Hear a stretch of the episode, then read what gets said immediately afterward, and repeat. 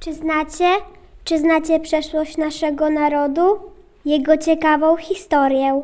Zabiorę Was teraz do tamtych niezapomnianych chwil. Historia bez patyny. Wszystko zaczęło się od archiwalnej audycji Mariusza Kamińskiego z 2007 roku. 44. już rocznica wybuchu Powstania Styczniowego. Będziemy opowiadać o tych historiach z Powstania Styczniowego, które gdzieś tam w sercu cały czas nam tkwią jako Polakom, jako społeczeństwu. Zacznijmy naszą opowieść od pieśni, którą kilka lat temu utrwaliła na taśmie nasza koleżanka redakcyjna Ania Kaczkowska. Pieśni o jednym z bohaterów powstania styczniowego. Natknęłam się tu na pieśń, która mnie niezwykle zainteresowała. Się nazywał, liczył lat dwadzieścia parę, w młodym wieku okazywał, jak ma czcić ojczyznę wiarę. A gdy Bogdan był schwytany, do Chruszczewa przywiedziony, Chruszczew mu wyrok wyczytał. Powiedz, czy chcesz, abyś był stracony? Chruszczew mu wyrok wyczytał. Wiesz, jaka cię czeka kara? Rzeknij słowo, ty młodzieńce, czy się zdasz na łaskę cara?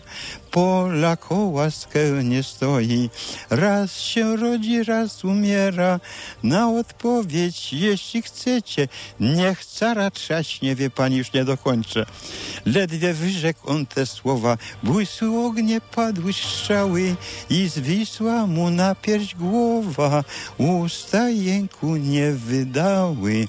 Że pani, cóż, ja bym dzieciakiem jeszcze. To ojciec mi śpiewał do, tak jak mówi się do kołyski, zamiast kołysanek, bo to były takie czasy, tuż zaraz po wojnie światowej, ja w 18 roku się urodziłem. Lud takie pieśni smutne śpiewał, bo i smutne czasy były w ten czas. Kim był bohater pieśni Kazimierz Bogdanowicz? By się wszystkiego dowiedzieć, jadę do Nadrybia, rodzinnej miejscowości Bogdanowiczów, gdzie znajduje się szkoła imienia Kazimierza Bogdanowicza i jego brata Jana. Dyrektor zespołu szkolno-przedszkolnego w Nadrybiu, Maria Paryła. A tą pieśń właśnie śpiewają nasze najstarsze mieszkanki, prawda, bo jest przekazywana z pokolenia na pokolenie. Troszeczkę czasem się różnią słowa. Dzień dobry, dzień dobry. To jest właśnie pani Ania Chryś, która jest naszym nauczycielem historii. Społeczność lokalna tak miała mocno w pamięci Bogdanowiczów, kiedy my jeszcze obydwie nic o nich nie wiedzieliśmy. Panie przychodzące do szkoły zawsze mówiły nam o Bogdanowiczach i nuciły tą pieśń. Ona jest znana w kilku wersjach, na różne melodie i uczniowie nasi z różnych okazji próbują śpiewać tę pieśń i na melodię ludową, ale też i przygotowaliśmy wersję taką bardziej współczesną. Kiedy pojawił się w naszej szkole pomysł, żeby nadać imię naszej szkole, to zwracaliśmy się do młodzieży, i do nauczycieli, i do pracowników, ale też i do naszych mieszkańców. Przeprowadzaliśmy wywiady, rozmawialiśmy. I ostatecznie wszyscy zdecydowali, że postaciami godnymi uwagi będą właśnie Jan i Kazimierz Bogdanowicze, ponieważ związani są i z naszym miejscem, i postacie takie niezwykłe w tym, czym się zajmowali. I tak właśnie w maju 2010 roku nasza szkoła otrzymała właśnie imię Jana i Kazimierza Bogdanowiczów. A teraz zapraszam do naszej pracowni historycznej. Dzień dobry, dzień dobry. Pracownia historyczna, a przed nami klasa czwarta, która przygotowała program artystyczny na obchody Dnia Patrona Szkoły pod kierunkiem pani Moniki Gargol, która jest wychowawcą klasy czwartej i naszym pedagogiem szkolnym troszeczkę pomanipulowałam różnymi utworami o treści patriotycznych, dlatego to nie było bezpośrednio o Janie i Kazimierzu samych postaciach, tylko właśnie dążeniu do niepodległości. Przedstawienie miało jeszcze również dużą oprawę wizualną, więc uczniowie tutaj bardzo pokazali tą historię naszą, to jak traciliśmy Polskę i w pewnym momencie ją odzyskaliśmy i powinniśmy ją szanować. Co robicie? Walczycie? Bawimy się. Bitwa, wojna, czy to zabawa? Rok 1795. Szczęście narodu polskiego skończyło się w 1795 roku. Wtedy mocarstwa rozbiorowe postawiły pieczęcie na akcie odbierającym Polsce wolność. Naród polski stracił wolność, ale nigdy swej godności i męstwa. Dzieje Polaków żyjących w czasach zaborów są historią bohaterskiej walki o wyzwolenie. Po klęsce Napoleona i upadku księstwa warszawskiego patrioci wielką nadzieję kładli w 1830 roku w powstaniu listopadowym. Jeden chyba bardziej rozważny, drugi skory do szybkiej bitwy, taki energiczny, impulsywny.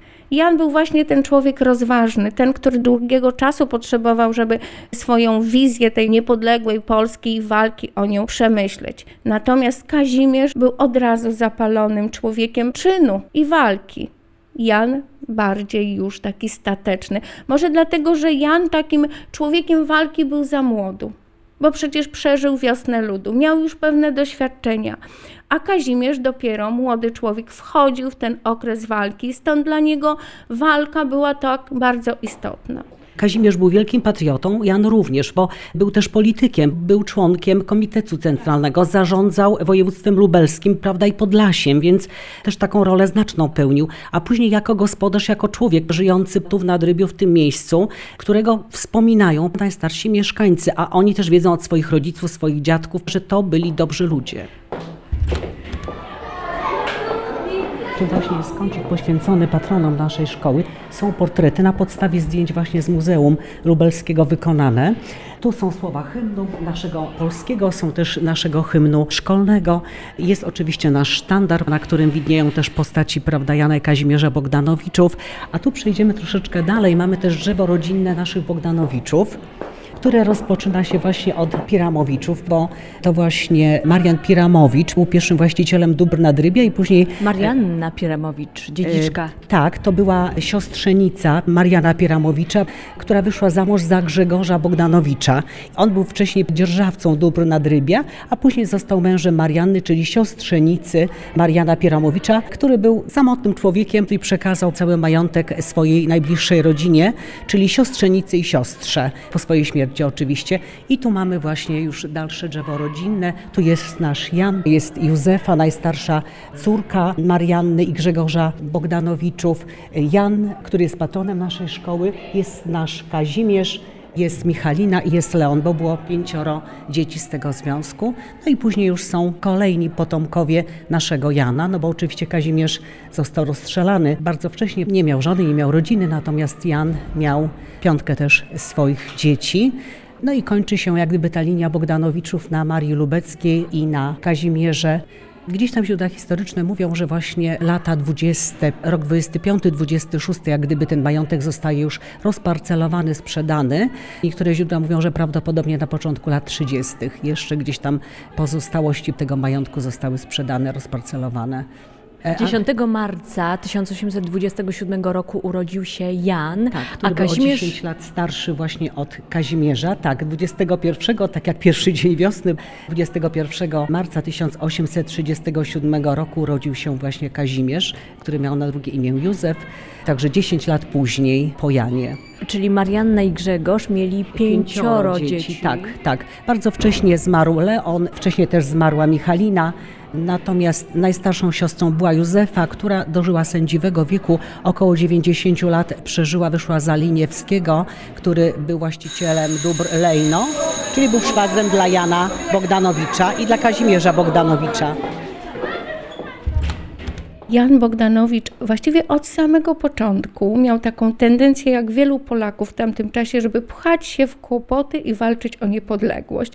Nie mamy dokładnych informacji, czy na pewno chodził do gimnazjum do Lublina, ale tak przypuszczamy, bo ze wszystkich źródeł wynika, że Kazimierz uczył się w gimnazjum w Lublinie, więc podejrzewa się, że również Jan. I tam właśnie po skończeniu tego gimnazjum wpadł już w wielkie pierwsze swoje problemy. Wychowany w tym duchu patriotycznym wdał się w bójkę z kozakiem, no i został aresztowany. Postawiony przed sądem, otrzymał wyrok, ale uciekł. Wrócił do Nadrybia, wziął od mamy pieniądze i oczywiście nie mogąc czekać, aż w Polsce wybuchnie powstanie, bo u nas wiosna ludów słaby miała ten wydźwięk, udał się na Węgry, gdzie walczył w legionach, oczywiście po stronie węgierskiej. Po upadku powstania na Węgrzech udał się do Paryża. Tam musiał czekać tak długo, aż ogłoszono amnestię. I dopiero po amnestii wrócił do Nadrybia. Wraca i tutaj wspólnie z matką podejmują decyzję, że matka rozpisze swój majątek na obydwu synów. Ale ponieważ majątek w Nadrybiu niestety był bardzo zadłużony, w tamtym czasie już ponad 80% majątku było zadłużone, bo matka cały czas nie tylko musiała wydawać pieniądze na edukację synów, jeszcze dodatkowo utrzymywać przecież Jana, który przebywał za granicą. Spłacała jeden dług drugim podejmuje decyzję, że rozpisuje majątek. Jan, ponieważ majątek jest dosyć mały, wykupił brata. Brat stał się łowczym, niedaleko stąd gospodarował takim majątkiem, natomiast Jan podejmuje samodzielną pracę na tym gospodarstwie, no ale jest zadłużony i stąd współpracuje z Towarzystwem Rolniczym. To Polskie Towarzystwo Rolnicze odgrywało w tym XIX wieku ważną rolę, ponieważ tam była to taka komórka innowacji rolniczych. Stamtąd wziął pożyczkę, stamtąd czerpał pomysły, jak to swoje gospodarstwo zmieniać, no i pomału zaczął wychodzić z tego kryzysu, ale no niestety wtedy dochodzi powstanie styczniowe i przygotowanie do powstania i olbrzymie następne koszty. Sam Jan szybko orientuje się, że Towarzystwo Rolnicze nie ma w swoich planach uwłaszczenia chłopów. Jan na początku był zwolennikiem obozu białych, ale odszedł do czerwonych, dlatego że był za uwłaszczeniem chłopów. Uwłaszczeniem. Tak, i trzeba powiedzieć, że Towarzystwo Rolnicze, może my trochę banalnie spostrzegamy białych i czerwonych. Biali odegrali ważną rolę. Bo Biali to nie tylko to powstanie, ale Biali to również program ratowania gospodarczy Polski.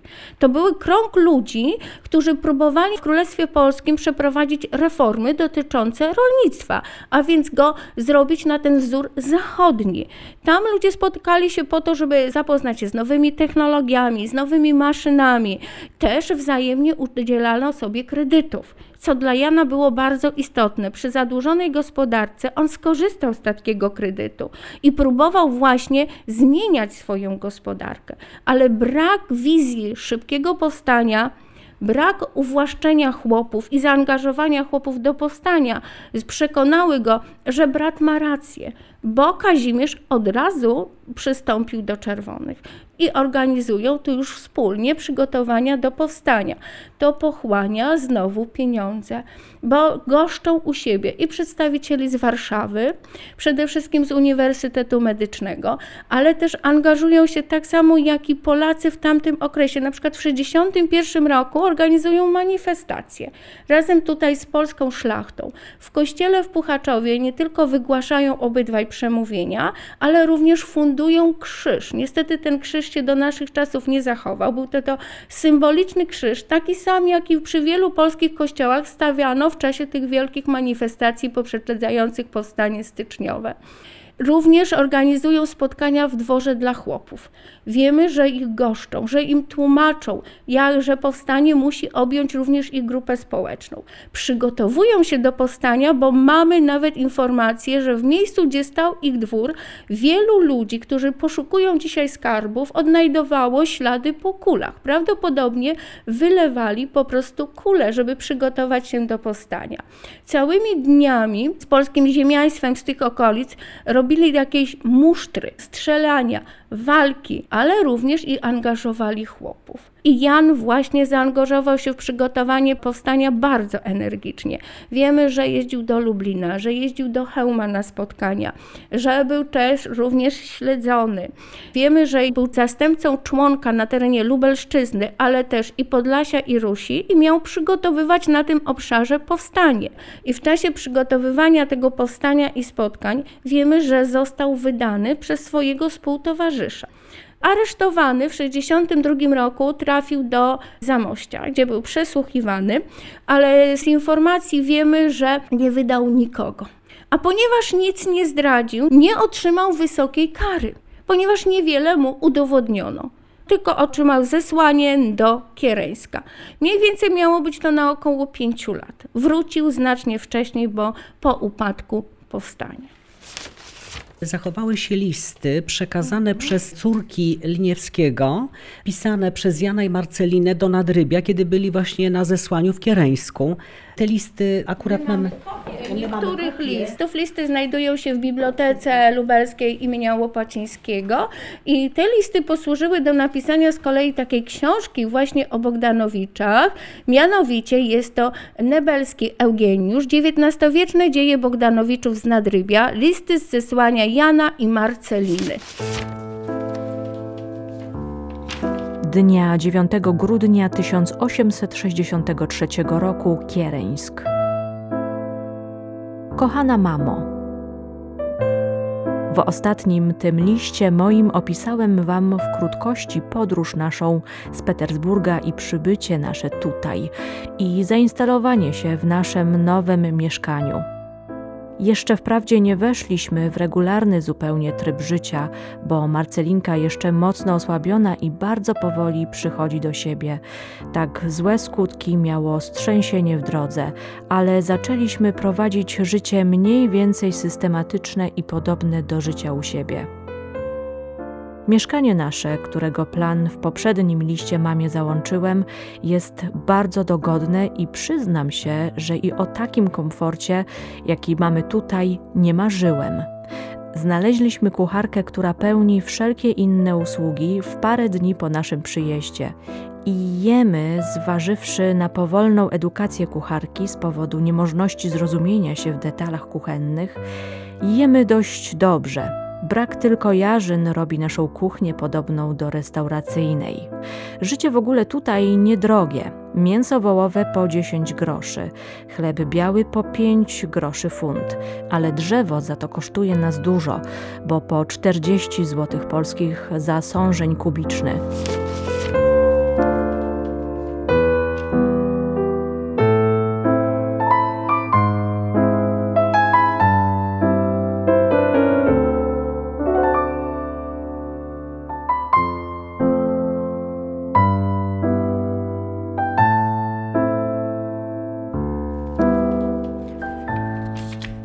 Zresztą Kiereńsk to taka dosyć modna miejscowość, bo okazuje się, że Józef Piłsudski również był zesłany do Kiereńska, więc teraz przy okazji niepodległości dzieci połączyły te dwa fakty razem, że obydwaj bohaterowie spędzili ten czas w Kiereńsku.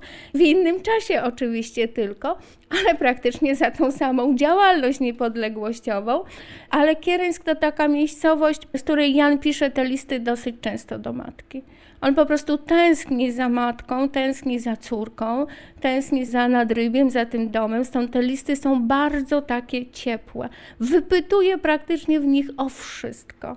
Matka musiała mu wysyłać pieniądze do Kiereńska z jego właśnie gospodarki, bo on nie mógł tam znaleźć pracy. Co prawda pracował jako nauczyciel, ale wiadomo, że czy Polacy, czy Rosjanie nie byli w stanie mu płacić gotówką. Często płacili po prostu w jajkach, w mięsie czy w nabiale.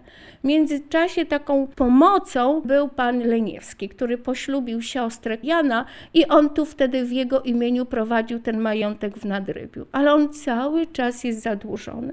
Profesor Eugeniusz Niebelski, który spisał XIX-wieczne dzieje Bogdanowiczów oraz listy z zesłania Jana i Marceliny, tak mówił w archiwalnej audycji Mariusza Kamińskiego o atmosferze panującej tuż przed powstaniem styczniowym. Wszystko to, co działo się wtedy w Królestwie Polskim, na Litwie, miało swój taki pierwotny wzorzec w wydarzeniach warszawskich. Z kolei Lublin był miejscem oddziaływania na region, na gubernię, Lubelszczyznę, Podlasie. W samym Lublinie było kilka takich wyjątkowych miejsc, gdzie zdarzały się y, patriotyczne manifestacje. To na ogół to wychodziło wszystko z kościołów, od nabożeństwa za ojczyznę, od y, potem śpiewania Boże coś Polskę, czy jeszcze Polska nie zginęła. A manifestacje rozpoczęły się po tragicznych wydarzeniach w Warszawie, kiedy wojsko zaczęło strzelać do tłumów i padli zabici w lutym, w kwietniu 1961 roku. W Lublinie do takich specjalnych miejsc należał kościół kapucynów, pomnik Unii Lubelskiej, katedra, kościół dominikanów, Brama Krakowska. Czyli miejsca, które dzisiaj też możemy odwiedzać, zobaczyć. Owszem, nie tylko możemy zobaczyć, ale ja bym chętnie nawiązał do tego, co sam przeżywałem w 80, w 81 roku, że właściwie z tych samych kościołów wychodziły manifestacje. Właśnie. Manifestacje z Mhm. podobnym śpiewem. Właśnie. Śpiewem, gdzie ludzie tęsknili za wolnością, za niepodległością. Rok 1863.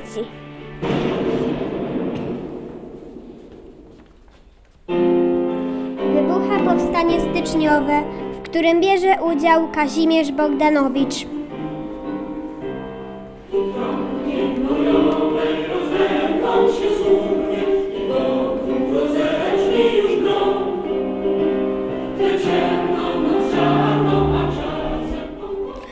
Skrzypia mróz pod butami, styczeń bardzo mroźny, gdy Polak dla swych oprawców ponownie stawał się groźny. I znowu wzrastała miłość i zagrzewała do boju. Choć żołnierz ginął, nie pragnął spokoju. Pragnął liczyć swe dzieje, załatwić na odwrót sprawy, pragnął wrócić do domu. Kiereńsk to taka miejscowość, z której Jan pisze te listy dosyć często do matki. I oczywiście jest dla niego tą tragedią wielką informacja o śmierci brata. Mocno przeżył upadek powstania. A dowiaduje się tam, na miejscu. Tak dowiaduje się tam na miejscu z listów pisanych przez matkę. Profesor Wiesław Śladkowski, historyk z Uniwersytetu Marii Curie Skłodowskiej, w archiwalnej audycji tak mówił o Kazimierzu Bogdanowiczu. Był jednym z najbardziej znanych tutaj dowódców partii powstańczej. A cała jego epopea powstańcza jest bardzo ciekawa i bardzo barwna. Frankowski, który był organizatorem wojskowym i komisarzem rządu narodowego, mianował go naczelnikiem powiatu chełmskiego. Bogdanowicz wtedy był dzierżawcą wsi Łowcza, i w myśl planu, który został opracowany, miał uderzyć na garnizon chełmski i zdobyć Chełm. Przystąpił do działania, spichowcom polecił, żeby zebrali się w miejscowości Bukowa Mała i w noc styczniową z 22 na 23 mieli uderzyć na właśnie Chełm. Ale ktoś zdradził te plany i kiedy Bogdanowicz przybył do Bukowej Małej, zastał już tam oddział dragonów z pułku charkowskiego na czele z pułkownikiem Bietkowskim. Gdy tego oficera spotkał, wyciągnął pistolet, wymierzył w jego pierś, ale nadbiegający dragon podbił broń. Bietkowski aresztował Bogdanowicza, wyłapał wszystkich innych przybyłych i kiedy chciał już ich odprowadzić do hełma, nagle na odgłos wyszczału zbiegła się, jak w źródłach o tym mówią, gromada uzbrojonych ludzi. Byli to mieszkańcy z pobliskiego Sawina, także wciągnięci do spisku, który pod wodzą swojego burmistrza Grzywa Czeskiego napadli na dragonów i uwolnili pojmanych. I dzięki temu Bogdanowicz mógł przystąpić do walki na czele oddziału, który sam stworzył, wyekwipował, który liczył, y, no, źródła rosyjskie wskazują nawet na 400 ludzi, piechoty, kawalerii, bardziej wiarygodne źródła powstańcze mówią o 200. I z tym właśnie oddziałem w połączeniu z oddziałami Oswalda Radziejowskiego i doktora Neczaja Bogdanowicz stoczył krwawą bitwę pod Rudką w powiecie chemskim. Później, żeby ten swój oddział zorganizować, zapadł na pewien czas w takie uroczysko Krzczeń między jeziorami Pojezierza Łęczyńskiego, a kiedy wyruszył na rekonesans, został ujęty przez kozaków. Władze rosyjskie i ten właśnie generał Aleksander Chruszczow, który tutaj był naczelnikiem wojennym, zdali sobie sprawę, że w ręce ich wpadł bardzo ważny przywódca. Śledztwo było niesłychanie surowe, ale Bogdanowicz nic nie powiedział. Nikogo nie wydał. I ta jego mężna postawa wywarła wpływ na Chruszczowie, który był starym wojskowym, jednym z bohaterów obrony Sewastopola. Ujęty tą postawą, namawiał sam Bogdanowicza, żeby zwrócił się z prośbą o łaskę do cara. Cara Aleksandra powiadomiono. II. I O cara o tym powiadomiono oczywiście. Bogdanowicz jednak odmówił. I ta pieśń o tym wyraźnie mówi, akcentuje, dlatego też w pamięci wszystkich, choć stracony, został jednym z najbardziej znanych bohaterów. Stracony na miejscu straceń powstańców, tu gdzie dzisiaj w miasteczku uniwersyteckim jest ten pomnik i krzyż i pochowany we wspólnej mogile powstańców na cmentarzu przy ulicy Lipowej. Jest też taką ciekawą rzeczą, że jak my szukaliśmy tych patronów, to też natrafiliśmy od razu na taką legendę, gdzie został schwytany Kazimierz. Mieszkańcy z Bogdanki mówili, że został schwytany przy mostku koło Puchaczowa. Mieszkańcy Zezylina, że schwytany w ich okolicznych lasach też przy mostku. Ale oczywiście legenda mówi, że przyjechał w odwiedziny do matki, w drodze powrotnej miał wspaniałego konia, który był bardzo posłuszny i niestety napotkał dwóch kozaków. Zsiadł z konia, miał schować się pod mostkiem i krzyknąć do konia, żeby ten odszedł. Ale koń był wierny. Wrócił do niego i wówczas kozacy go złapali i zawieźli do Lublina. Ale jak mówię, każdy mówi, że to był mostek w jego miejscowości. Znaczy, jak pani redaktor weszła do naszej szkoły, to pewnie zobaczyła cytat nad wejściem. To są właśnie fragmenty listu, bądź też nazywanego testamentem, który pozostawił dzień przed rozstrzelaniem Kazimierz. Nasz cytat brzmi: Żegnam was, kochajcie milion razy mocniej naszą ojczyznę Polskę, niżeli ja ją kochałem. Natomiast cały testament jest o wiele dłuższy, prawda, bo zwraca się do swojej matki z prośbą, jak ma rozdysponować majątek, jak ma wynagrodzić ludziom, z którymi współpracował, z którymi żył, z którymi pracował. Natomiast dla nas są właśnie przejmujące te słowa. Uważamy, że był wielkim patriotą, a nam pozostawia słowa i jak gdyby zadanie do realizacji, że mamy jeszcze bardziej angażować się i robić jeszcze więcej, aniżeli on dla naszej ojczyzny. Niestety, powstanie upadło, a z nim upadła wiara, lecz Polak dalej o polskość musiał z nadzieją się starać. Po klęsce powstania styczniowego patriotki nosiły czarne suknie. Schowaj, matko, sknie moje, perły, wieńce z róż. Jasne szaty, świetne stroje, nie dla mnie to już. Kiedyś jam kwiaty stroje lubiła, gdy nadziei tryska z róż. Lecz gdy do grobu Polska zstąpiła, jeden mi tylko pozostał strój. Czarna sukienka.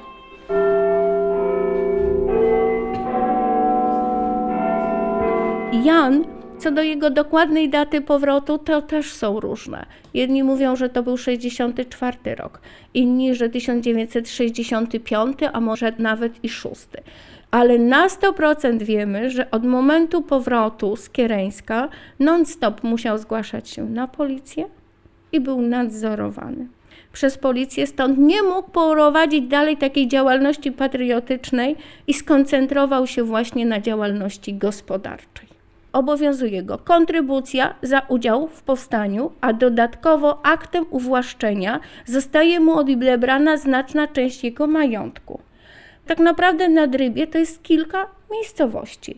Mamy Nadrybie dwór, czyli to był właściwy majątek Bogdanowiczów, Nadrybie wieś, która do nich należała. W tej chwili mamy taką nazwę Nadrybie Ukaz. To jest właśnie nadrybie ukazowe. Ta część wsi została mu odebrana z nadrybia i przekazana na mocy ukazu chłopom. Więc Bogdanowicz Jan miał olbrzymi kłopot bardzo zadłużony. Następne kredyty brał i próbuje reform. Sprowadza nowe odmiany krów, próbuje hodować. Sprowadza nowe maszyny, żeby to gospodarkę udoskonalić. Cały czas szuka jakichś nowinek. Próbuje uskutecznić sprzedaż ryb. Przecież był posiadaczem czterech jezior, przy czym jedno olbrzymie uściwierz, jeszcze dzisiaj doskonale zarybione. Ze sprzedaży ryb nie czerpał takich dochodów, jakie powinien tak jak gdyby był oszukiwany przez głównie Żydów, którzy dzierżawili. Nie uzyskuje tych odpowiednich kwot i cały czas jest kontrolowany. No niestety te jego próby ratowania tej gospodarki spełzły na niczym. Przymuszony podejmuje decyzję o tym, że sprowadzi kolonistów, a jedną ze swoich wsi sprzeda. Sprzedaje Bogdankę, Natomiast na pozostałej części osadza kolonistów. Są to i Niemcy, ale to są też również Polacy, którzy przybywają w zachodniej części. Przy czym tak sformułował tą umowę dzierżawy, że nie pozbywał się tej ziemi na zawsze. Za wszelką cenę, jak gdyby chciał zatrzymać ten cały majątek w całości. Ile da się z tyle z tego majątku odzyskać na spłatę długów? No niestety zadłużony majątek oddaje synowi już pod koniec swojego życia, a jego syn Stefan nie udźwignął tego ciężaru.